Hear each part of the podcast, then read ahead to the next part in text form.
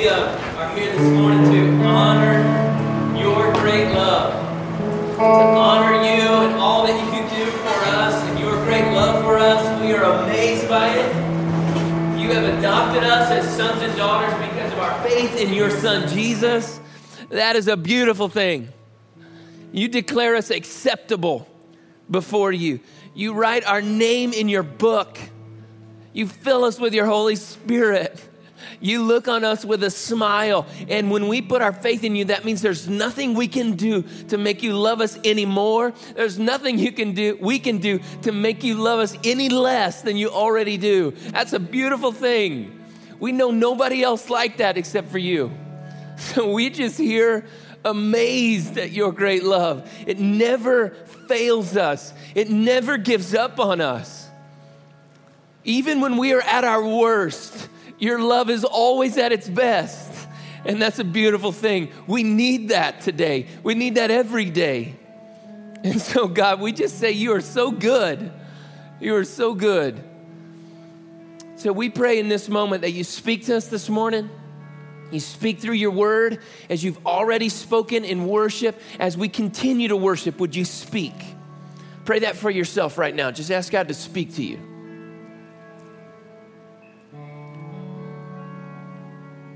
Pray that for somebody else that's around you. Ask God to speak to them. And then please pray that for me. Ask God to speak through me. Yeah, we want to be used by you. We want you to speak to us today. And so we say, We love you. We thank you. We pray all these things in Jesus' name. Amen. Amen. You guys have a seat. Thanks, Chris. That's awesome. Back in high school, um, I had an insane basketball coach. And instead of dodgeball with those rubber balls that we played, this is back in the 80s, okay? And so um, there was a lot less rules back then we had a basketball gym. And the first time I ever heard of a game that resembled dodgeball, it was called a different name and we used different balls, okay? So our basketball coach, he was trying to teach us, this was all legal, by the way. He didn't get fired or anything. Uh, he was trying to teach us to be tough. And he said, uh, we're going to play a game called War Ball, was essentially bat, uh, dodgeball, but he used basketballs instead of dodgeballs, okay? And so I'm like, all right, let's do this. And so the only problem was when you had to go up and get the ball off the line um, or get a ball that was close to the line and somebody else already had one. I remember the very first time we ever played it. Um, I caught a basketball like a dodgeball game square in the face, all right? And I, I don't know if you've ever seen like the birds on cartoons, but that actually happens. If you get hit hard enough, it actually happens. And so, what I didn't know back then was I was the, I was kind of the guy that always got picked last, you know. And so that means if you get picked last, you're probably on the team that's not going to win. That was me. And uh, if I were ch- to choose sides in a game like that, when there's that much at stake, war ball, dodgeball with basketballs, um, I would have definitely chose the the, the winning side. All right. Um, we interviewed yesterday in our church uh, for Father's Day um, a man in our church named Paul who was at Pearl Harbor when it was attacked by the Japanese on December 7, 1941. Okay, he's in his mid 90s and he was there telling us about what happened. I don't know if you have studied that in school, but it was just a lazy day, and the Japanese army had come a very long way across the Pacific and mounted a surprise attack on a peaceful harbor in beautiful downtown, uh, I think it's in Honolulu, right there in Hawaii, and um, thousands and thousands and thousands of men died, right? Um, what he did was he was he was at a hotel on leave um, right above the harbor and as he saw the planes dropping their bombs uh, the japanese planes they would come uh, just make it and buzz the top of the hotel and he was on the top floor he said they were coming so close he could see faces, he could see the big red circle on the side of the plane. And he grabbed his friends, he's in the army, and he ran down into the mix of a battle. And my question, if I were to ask Paul, Paul is in his mid 90s. He's got a thick Greek accent because uh, he was raised in Greece and he was working and um, serving the United States military as a U.S. citizen. Um, but what I would ask him is, how did you know who was on the right side, right? I mean, it's easy for him to answer because he's like, I have an American flag on my arm, and I fight for the American flag and for the country and for the people of the country and with my friends and partners. Um, but if you were going into a battle, if you were going into a war ball in a gym, you had no idea what to do, how would you know which side to choose? How would you know which side was going to lose? How, which side was going to win? It would be really important, right? I don't know about you, but in a battle, in war ball, in anything else in between, I want to choose the winning side. I want to make sure that the enemy, if there's an enemy, I want to make sure I'm not on the side of the enemy, that I'm on the side of the winner. And so, as we begin to unravel all the things that we are talking about I'm going to talk about this week in Genesis, that's actually where our story begins. God wants to make real clear, and I want to teach you something this morning in just a few minutes. It's not going to be long, but if you listen and pay attention and think with me, if you think with me this morning, I think God wants to change your life about something. I think He wants to teach you something this morning about who our enemy is, about who the winner is, how our enemy works, and how our winner is going to win. Got it? So if you've got your Bibles, we'll be in Genesis chapter 3. This is where everything falls apart, as you probably already know. In Genesis chapter 1 and 2, we have some beautiful things. As you get to Genesis chapter 3, it'll be up on your screen in just a second. But um, as you get there in your Bible, you need to know in Genesis 1, we didn't talk about it a lot last night because we were all real tired, but God comes in and just says stuff, you know? He doesn't get his hands dirty until the end. He says, um, earth. And he goes, whoa. And he just was there, right? And he goes, moon. And he goes, whoa, because it's a little smaller. It made a smaller sound, right? And uh, he says, Saturn. It was like, whoa. And he says, I want some rings around that one. And so then there it was. I mean, he just says it. He thinks it and speaks it out. When he said, let there be light, and there was light, it was there, which means that there had to be darkness before there was light but darkness is something because it's the absence of and then we get all kinds of how is how did he create everything out of out of nothing when there was no nothing. There had to be a space for nothing to be in in order for him to create. Anyway, I get really upset in my mind, right? So God is amazing. He just speaks things into existence. On one day, he creates something. On the second day, he creates something else. On the third day, he creates something else. And then on the fourth day, he goes back to what he created on the first day and fills it with good stuff. On the fifth day, he goes back to what he created on the second day and he fills it with good stuff. And on the sixth day, he goes back to what he created on the third day and he fills it with good stuff. And that's where he finally gets his hands dirty. And he says, knelt down in the dirt, God himself, and formed with his hands you and I, Adam and Eve man and woman. And then in chapter two, we have a short break. We step back, we change angles, and he says, Now I want to tell you how exactly I did that, okay? I created man, and before there was ever sin, before we even get to chapter three, which we're going to read, there was something in that spot, in that perfection. If you can imagine perfection that's not perfect, if you can imagine a perfection, there was something in there that was not good. The first thing that's not good in our Bible is way before sin. Might know what it is? Man being alone. Very good.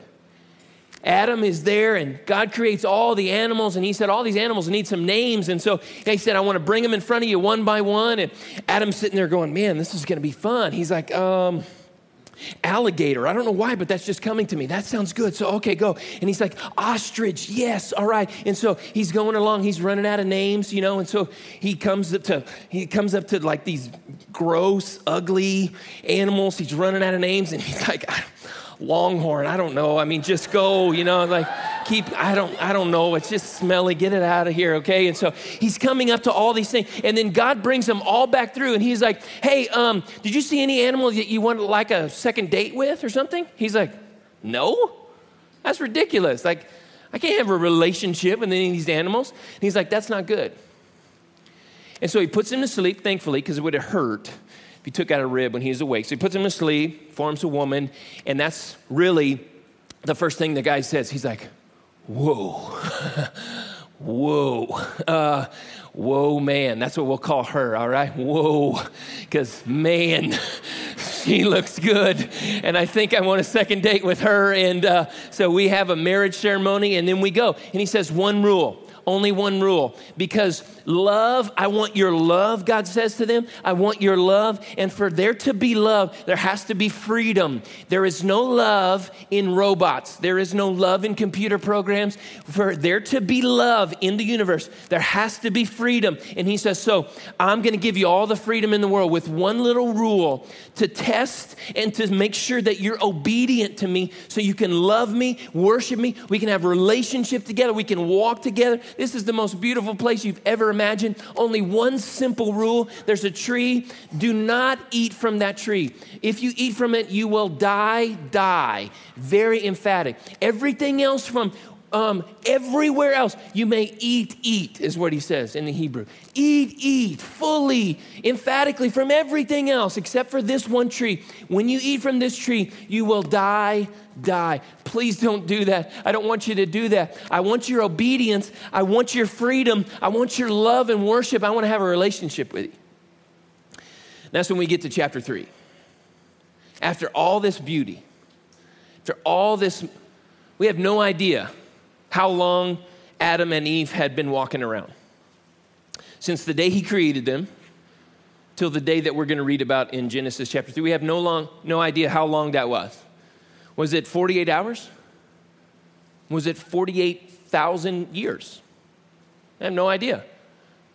We did know that he wanted them to have kids, and they didn't. So either they didn't have enough time to have kids yet, or they just never did. And so I like to see this as probably a very short amount of time, less than nine months. Okay? So in less than nine months, they are coming up to the edge of disobedience. Look at chapter 3. It'll be up on your screen. Now, the serpent was, I'm going to ask you some questions and I want you to think with me, okay? And I'm going to ask you some questions that I can, they're not rhetorical. You can shout out answers if you're brave enough to do that, okay? Uh, chapter 3. Now, the serpent was more crafty than any beast of the field which the Lord God had made. Everything up until this very moment that the Lord God had made, what did he call?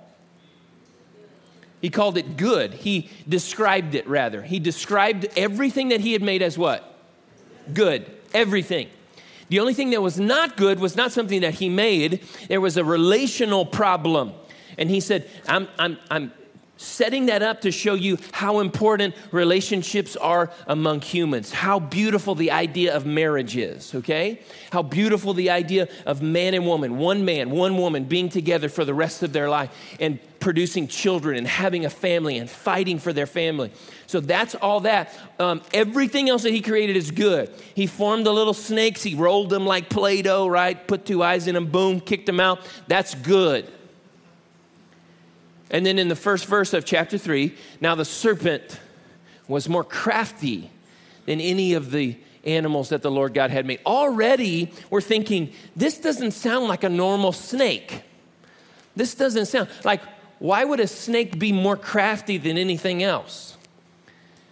And we have to wait till the opposite end of our Bible, Revelation chapter 12 and chapter 20, when God tells us very clearly, we know, but He tells us very clearly, oh, Satan, the devil, the serpent of old, that's why he was more crafty, because this, this just isn't a snake.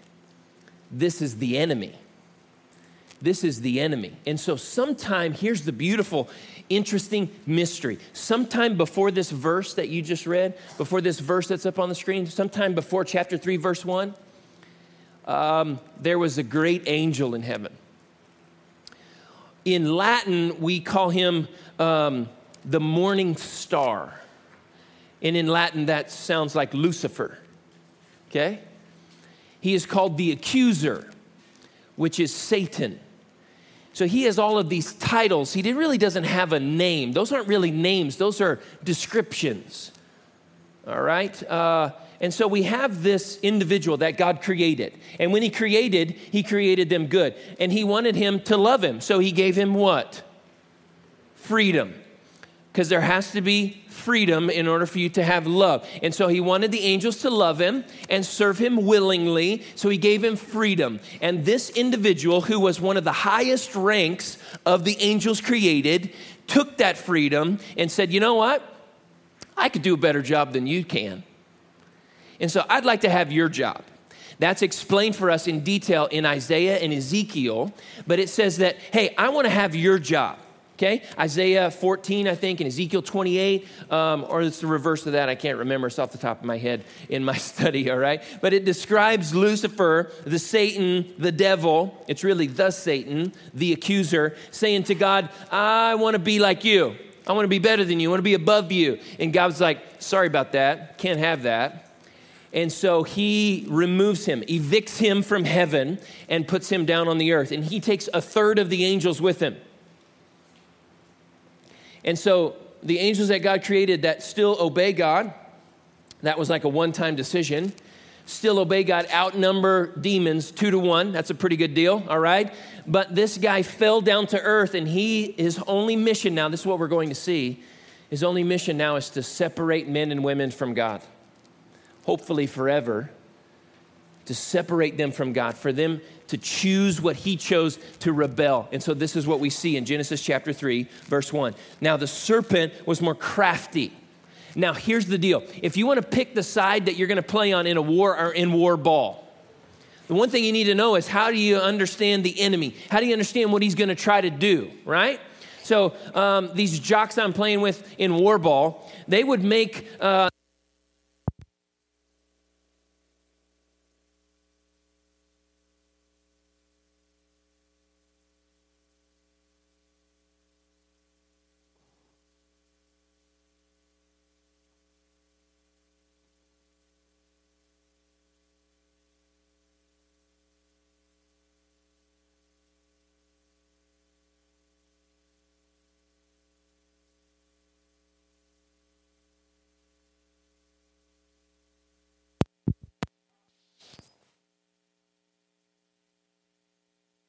and just ruins me. Okay?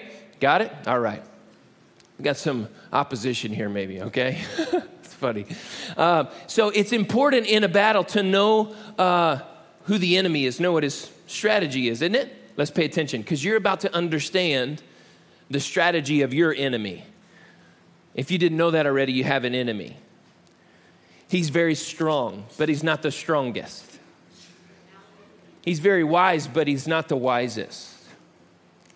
He's very powerful, but he can't do everything. He can't be in every place at one time. He doesn't know everything. Okay? So here's the strategy of the enemy, and then what we're going to see is the strategy of the winner. That's going to be beautiful. Now the serpent was more crafty than any beast of the field which the Lord God had made. He said to the woman, Indeed, has God said, You shall not eat from any tree in the garden? We didn't read that, but is that, is that true? Did God say to Adam, Don't eat from anything in this garden? Is that true? No. So you see, the first thing that your enemy does, Satan, is he comes and says, Your God is a bully. He's not letting you have anything, is he? When God says, No, I'm letting you have everything. I'm letting you have everything. But I want some obedience in that. And so there needs to be this understanding of obedience. God said to Adam and Eve, You can have everything, everything. One tree, one tree. Do you know how when most people um, describe the Garden of Eden, we think it's something like, you know, maybe the size of Camp Eagle. Most people, when they understand how it's described in the Bible, do you know what they equate it to? From modern day Iraq to modern day Egypt. That entire area, okay? This is a wide place. God said, travel as long as you want, take hikes, go on weekend trips, do whatever. You can have everything. but I want obedience because that's important for worship. So he says, just don't eat from this one tree. So here's the enemy saying, Your God is a bully. He won't let you have any fun. You ever heard that in your heart? I don't want to be a Christian. I don't want to walk. I don't want to be a disciple of Jesus. I don't want to follow Jesus. Why? Because it's not any fun. All of the good things in life, in my opinion, all the fun things, they take away. I'm telling you right now, that's a lie from the enemy because he's been doing it from the beginning. Okay? I try my best to be obedient to God. I still sin. I still fail. I still struggle. I'm telling you, I'm having the best time of my entire life. And I lived through a couple years of college without Jesus and tried their way of having the best time in my entire life. I'm telling you, it doesn't hold a candle to what I'm doing now, okay? That was empty and horrible in comparison to the life I'm living now. I'm, I can't imagine having any more fun than, than I'm having now, all right? He says, Your God is a bully. You're being lied to in the same way. Pay attention. The woman said to the serpent, verse 2 From the fruit of the trees of the garden we may eat, but from the fruit of the tree which is in the middle of the garden, God said, You shall not eat or touch it, lest you die. Now, we didn't read this, but uh, take my word on it. If you can read in chapter 2, God said, That tree in the middle of the garden that you're not supposed to eat from, you can build a tree house in it you can put a tire swing on it. You can chop part of it down to build a house. I don't care. You can touch it, crawl around it. You can live in that tree, but just don't eat the fruit. So you see what happens here? The enemy comes into Eve and says, Your God's a bully. He's not letting you have any fun. And she says, Well, no, no, no, that's not true. God's letting us have everything except this one thing, but He also, He won't let us touch that tree. That's not what God said. And so the enemy has already won. You see?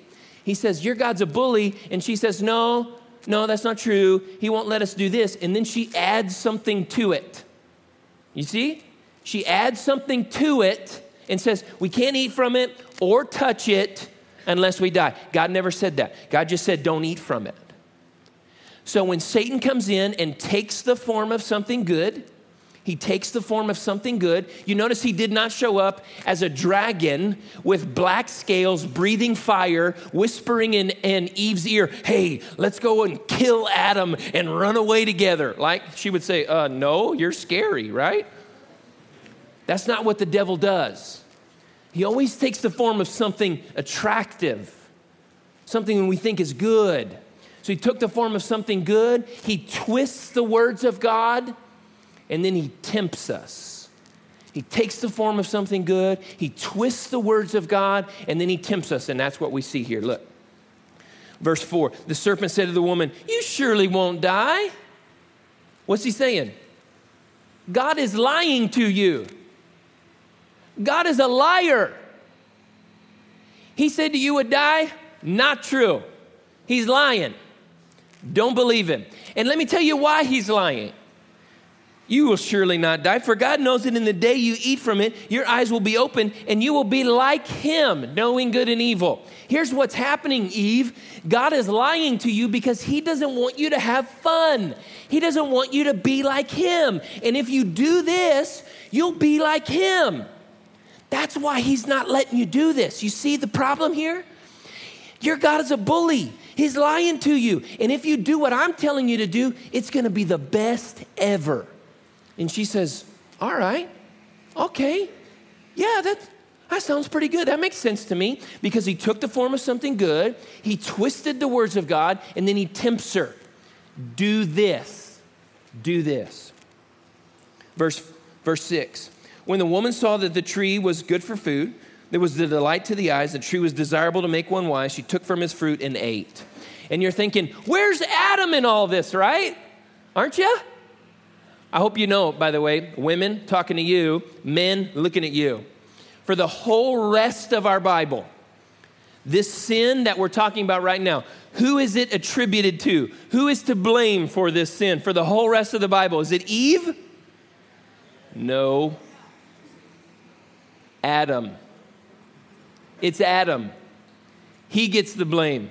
In every other book, in every other reference, Okay? Now let me show you what happens. Why do I think Adam gets the blame? Because Adam got the original command from God to not eat from that tree. And where is he? Is he over in the corner playing Gaga ball by himself, which is really boring, by the way? Um, what is he doing? Is he plowing the field? Is he petting an ostrich? Is he trying to come up with other names for ugly animals? Um, I don't know. Do you think, where, where, where is he? Look, verse 6 She took from its fruit and ate and also gave it to her husband who was with her, and he ate. So, where's Adam? He is right there. Right there. Right behind her. He never says, um, time out. This is sounding really familiar. There's some red flags going up here. I think we need to powwow and conference about this. Snake, you stay there. Let me go talk to my wife. Uh, he doesn't say that. He's like, oh, sounds good to me. Yeah, okay, all right. Uh, yeah, looks, yeah, looks good. Oh, sure, whatever. Yeah, whatever. Okay? That's why the sin is attributed to him. So she takes a bite and goes like this. And he takes a bite. Now look what happens. Then, uh, eyes, verse 7 the eyes of both of them were open. They knew that they were naked. They sewed fig leaves together and made themselves loin covering. Now, here's the horrible part of what happens. Besides inventing a use for salad that was never intended, um, they all of a sudden, right immediately, have a different relationship with God. Can you describe your relationship with God thus far? What, what was one of the phrases that they used in chapter two? Do you remember what they did in the cool of the evening? You remember? They walked with God. They literally like took strolls with him. I don't know how that happens, kind of blows my mind, but still, that's pretty amazing. So they're walking around with God, and He's like, Hey, did you see that over there? I made that specially for you. It's really cool. And uh, they're like, Wow, that's awesome. Can you describe it? He's like, Sure, I'll describe it to you. And this is how I did it, and this is why I did it. And this whole relationship is awesome. When He comes down, if He came down or whatever, they ran to Him okay? He always knew where they were. You cannot play hide and seek from God even today. I just want to let you know that, okay? It doesn't work. You can't play hide and seek from a guy who knows everything, okay? And sees everything. And so when God came to walk, they ran to him and they said, You're here again, you're here again, let's do this all over again, all right? And so they went. Now look at verse 8 they heard the sound of the Lord God walking in the garden in the cool of the day, and the man and his wife hid themselves from the presence of the Lord God. That's where you and I live. We live in the bushes. And you and I, our heart, because we live in a broken, corrupt world, and everything is corrupting and broken and falling apart, we live in the bushes as God is walking by and he's saying, Where are you, Adam? Where are you, Seth? Where are you, Caleb? Where are you, Jessica, Brittany, Tiffany? Where are you? And we are hiding because of sin, because that's what the enemy does to us. You don't want to be on that side of the war. You don't want to be on that side of the court in war ball, okay?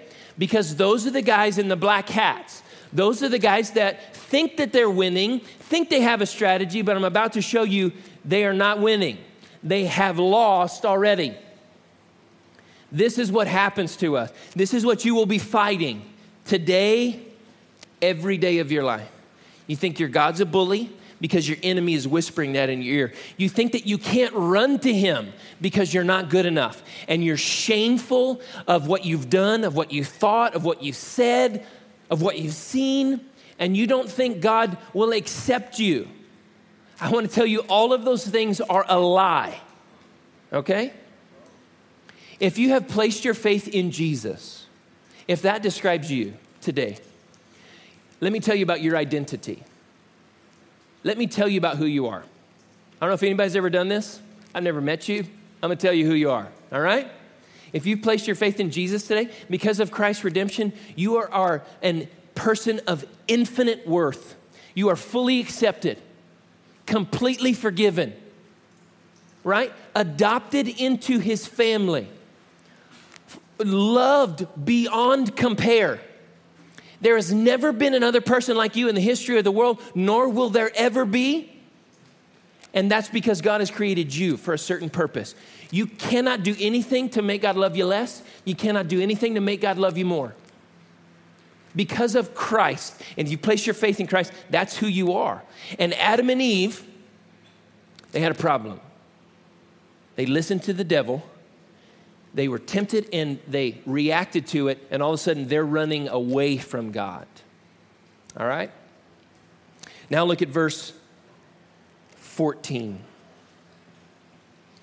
In the middle, which we won't get to, what happens is God comes in and says, Adam, did you eat from the tree? And he's like, uh, um, well, uh, yeah, but the, like she, she, she was the one who made me do it. It's really, you need to be talking to her over there, like that one, and I'm just gonna go this way, right? And so he's blaming the woman, and he goes, Eve, is that true? And she's like, Yeah, but it's really, it's more complicated than that because it's really the serpent's fault. It was him who uh, made me, and I'm just, you need to be talking to him, and I'm gonna go this way, right? So everybody's blaming each other. Sound familiar? Look at verse 14. So then the Lord God said to the serpent, Because you have done this, cursed are you more than all the cattle. You need to know that man and woman do not get cursed. In Genesis 3, only two things get cursed, and that's the serpent and the ground. Okay? Cursed are you more than any cattle, more than every beast of the field. On your belly you will go, and dust you will eat all the days of your life, and I will put enmity. Now, here's where I need you to think with me. Pay attention, look on your screen or in your Bible at verse 15. I'm going to ask you some questions. Who is God talking to right now? Satan, the serpent, okay? He's talking to the serpent. In verse 15, he's still talking to the serpent. Who's God talking to? The serpent. Look at verse 15. And I, who's I? Who's talking? God. I will put enmity. That means fighting, okay? Struggle. Uh, it's like an arm wrestle. I will put struggle between you. Who's you? Who's he talking to? the serpent, the devil, the serpent, okay? And the woman, who's the only woman in existence? Eve. She doesn't have a name yet, by the way. She's called the woman thus far. She will get a name in just a second, but you're right, Eve. So he says, God, I will put struggle and striving between you, the serpent, and you, the woman, okay? And between your, who's your? The serpent, your seed, and her seed. Who's her? Eve, the woman. Um, question Do either serpents or women have seed like a tomato? Uh, no. So he's obviously not talking about a seed that you go and plant in the ground and something else grows. Like, let's plant some snake plants or some woman plants. Okay, that, that really doesn't happen. So what's he talking about here? This word is very important. Um, who's in the tribe of Seth? Just raise your hand. Seth?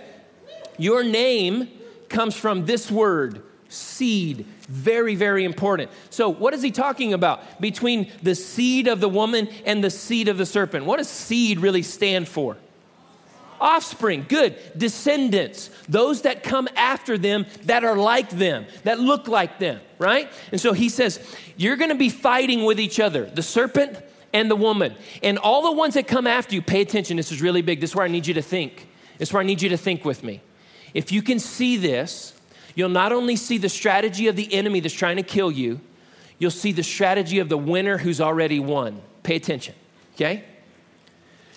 I'm putting struggle and striving between you and the woman, and between all those who come after you, the serpent, who disobey and want to tempt and, and rebel, and all of those after the woman, whom I've created this good, who wants to follow me okay, who I walk with in the cool evening. Even though he disobeyed, he's like, there's going to be some that come after you that are going to want to follow me. So she stands for all that's good and righteous and relation with God. And he, the serpent, stands for all that's rebellious and evil. Now look, he shall bruise you on the head. You see where we're going here? And I will put enmity between you and the woman, between your seed and her seed. He shall bruise you on the head. Now, who's the he? The serpent? God? God is I. The seed?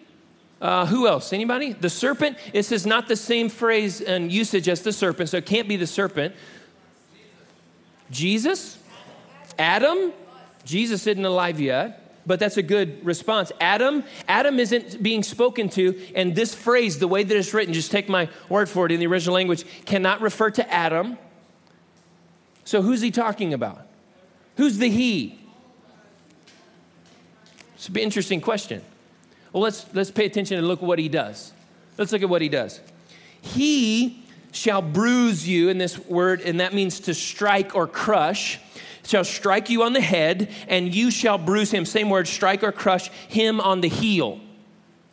And so, who's the you? Who's God talking to? You? The serpent. So, this individual, this is a masculine, male, singular individual. He, whoever he is, we haven't determined that yet, he shall come and crush the serpent on the head, and the serpent will bite him on the heel. How do you kill a snake? You got to cut the head off. You can start from the back and sushi style that sucker until you get to the top and it ain't going to die, right? You got to take the head off. How does a venomous snake kill a person? By biting them anywhere they can. It doesn't matter if it's your pinky or your big toe or your heel. And since they crawl on the ground at this point, that's all they need is the heel. I want you to understand this bruise verb in both sides, this strike, crush word, that is both meaning death. He, whoever this he is, is going to kill Satan, and Satan is going to kill him. Got it? That's what it says. He will kill the serpent, and the serpent will kill him. Interesting. So, what are we talking about? Who are we talking about? Who is the He? I would submit to you that the He isn't around yet, but He's coming. And the He is one of the seed of the woman, one of her descendants. There was going to be somebody that comes along, somebody, a man, and he's going to rise up and he's going to kill the serpent, and the serpent's going to kill him. Got it? Isn't that what it says? I've been studying this for years, by the way. Um, actually, I went through several years of learning Hebrew. I don't really know it all that well. Learning Hebrew really simply because I wanted to study this passage. This was one of my main focuses of this. I wanted to understand what this says, and this is what it says. There will be an individual who will come, a man. He will kill the serpent, and the serpent will kill him. Can you think of who that is? A seed of the woman, a descendant of the woman. If you don't know, after this, what happens is, um, it's very interesting. Um, right after this, God speaks to uh, Adam, he speaks to the ground, he speaks to the woman, uh, and then he kicks him out of the garden. And right outside the garden, um, when he kills a lamb or some animal and makes skin coverings for them and gives them out because salad, fig leaves isn't good enough because there has to be shedding of blood in order for there to be forgiveness of sins. And so the first physical death recorded in our Bible is at the hand of God who kills a helpless animal as a substitute for killing Adam and Eve and he covers them with bloody skins and he kicks them out of the garden. And right outside the garden, can you imagine? They're kicking out of the garden, they're dirty, they have bloody skins on them. They're no longer in the presence of God, and now they have to work the ground. The earth is falling apart all of a sudden. They're sweating, they get cut and they hurt. Things are dying, and they're like, wow, um, everything's changed. Everything just changed in 10 minutes. Everything changed. And you know what Adam does right there? He looks at his wife and he says, I'm going to give you a new name. Because right now her name is Isha, which is woman. And he says, I'm going to give you a new name. And that name is, you remember where they are? They're outside the garden in the dust. They got bloody skins hanging on them. They're looking at each other. They're sweating. They're hurting. Everything around them is starting to die and decay. And he says to her, I tell you what, I'm going to name you Eve, which means life. What? I can think of a lot of other names to name the woman at that time, right? Like a big, long hyphenated, why in the world did you do this to me and give me the fruit and make all this happen? Hyphenated for tax purposes so you can fit it all in the box. Like, what? What did you do? Doofus, you know, uh, I'm stupid for listening to you. I, I don't know. What and, but he chooses her name as life. The question is, why? Why does Adam, this is where he is, right? Outside the garden, bloody skins, work in the ground, sweat, blood. And he looks at his wife and he says, Here, in the land of death, I'm going to call you life. Why does he do that? Unless he's looking for someone that comes from her that's going to make it right. If you still don't believe me, you can read in Genesis chapter 5 when we finally get to Noah. You can take this later. When you finally get to Noah's dad, Noah's dad, uh, his wife is pregnant. She's about to give birth, and he's like, I tell you what, we're going to name this guy Noah because maybe he will free us from the curse that the Lord has put on us. He's thinking that his son may be a certain special individual that his son, a male, a singular individual, may be a certain special guy. What kind of guy is he looking for? He's looking for a guy that comes and kills the serpent and gets us back into the garden, gets us back into the presence of God. That's the whole point of the whole rest of our Bible. Do you understand? We start walking with God in the presence of God, in the kingdom of God, in the beginning. Where is the end of our story? We walk with God in the presence of God, in the kingdom of God at the end of our Bible. The whole middle section is trying to get us back to the presence of God. And so God says, There is an enemy. You've seen his strategy. Don't believe it. There is a winning side, and I'll tell you how I'm going to win. From Genesis chapter 3, I'm preaching to you the gospel, the gospel message. And that is this you don't make your own way back into the garden. You don't fight and try to be perfect and earn your ticket back into the garden. There's no amount of money you can earn to buy a ticket back into the garden. There's no disguise that you can put on or mask that you can wear that gets you back into the garden. How do you get back into the garden? God says, I'm going to come and do it for you. I'm going to come and kill the serpent. And the serpent's going to kill me. And in the process, you all get back in. Does that sound familiar? God Himself, a male from the seed of the woman, born on the earth, comes and kills Satan. Satan kills him. Let me ask you a question. You need to think with me for a little bit. Which one of those happened first? Did the he kill the serpent, or did the serpent kill the he? Which one happened first? Which one happened already? The serpent killed the he, didn't he? He tempted and bribed a bunch of individuals with false accusations. And Jesus, the Son of God, God Himself, was crucified on the cross for a lie. And the serpent thought that he won because he killed the he. But what he didn't understand was Easter Sunday, right? He didn't understand that God has a power that's greater than death, and he brought the he back to life. And all of a sudden, the serpent's like, oh, crap. Um, I remember that promise, excuse me for that, but that's what I want to say because he's in big trouble. He remembers what God said in Genesis 3. And when that guy comes back, the serpent's already done his worst against the he, and now the he is coming back and he's going to do his best against the serpent.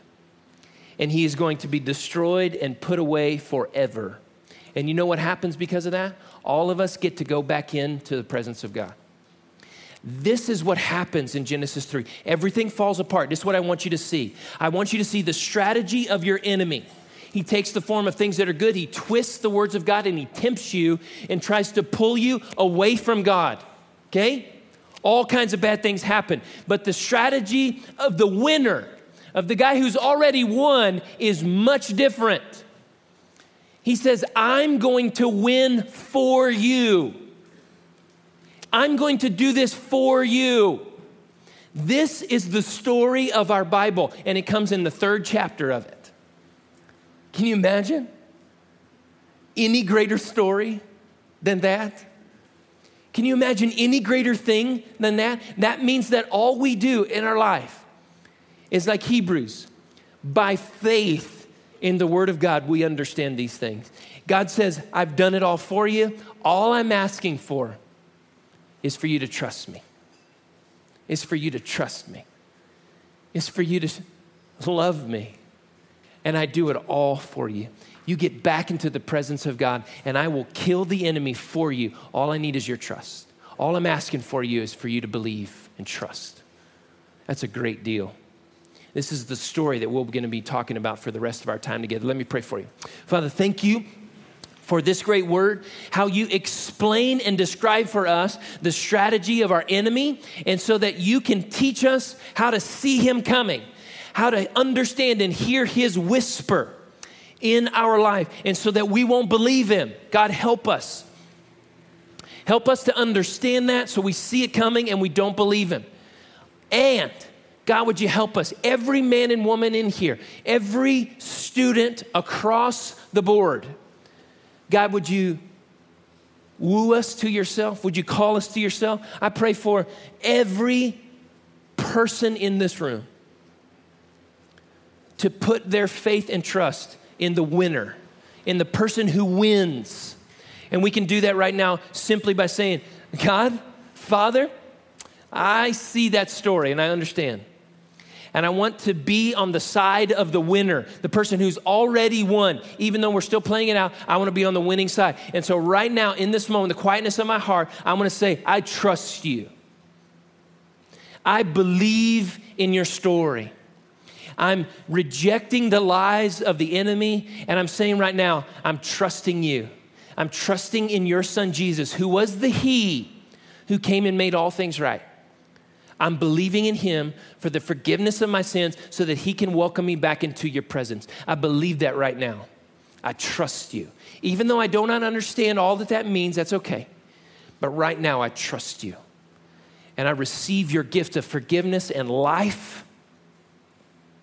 That you adopted me as your son and daughter in this very moment, wrote my name in your book, never to be taken out. I trust you in this moment. I pray that if that didn't happen, right now, Father, that that happens at some point this week for every single one of us who haven't already placed our trust in you. That's what we want, God. Change our lives, change every one of us. We're looking to you. We love you. We pray in Jesus' name. Amen.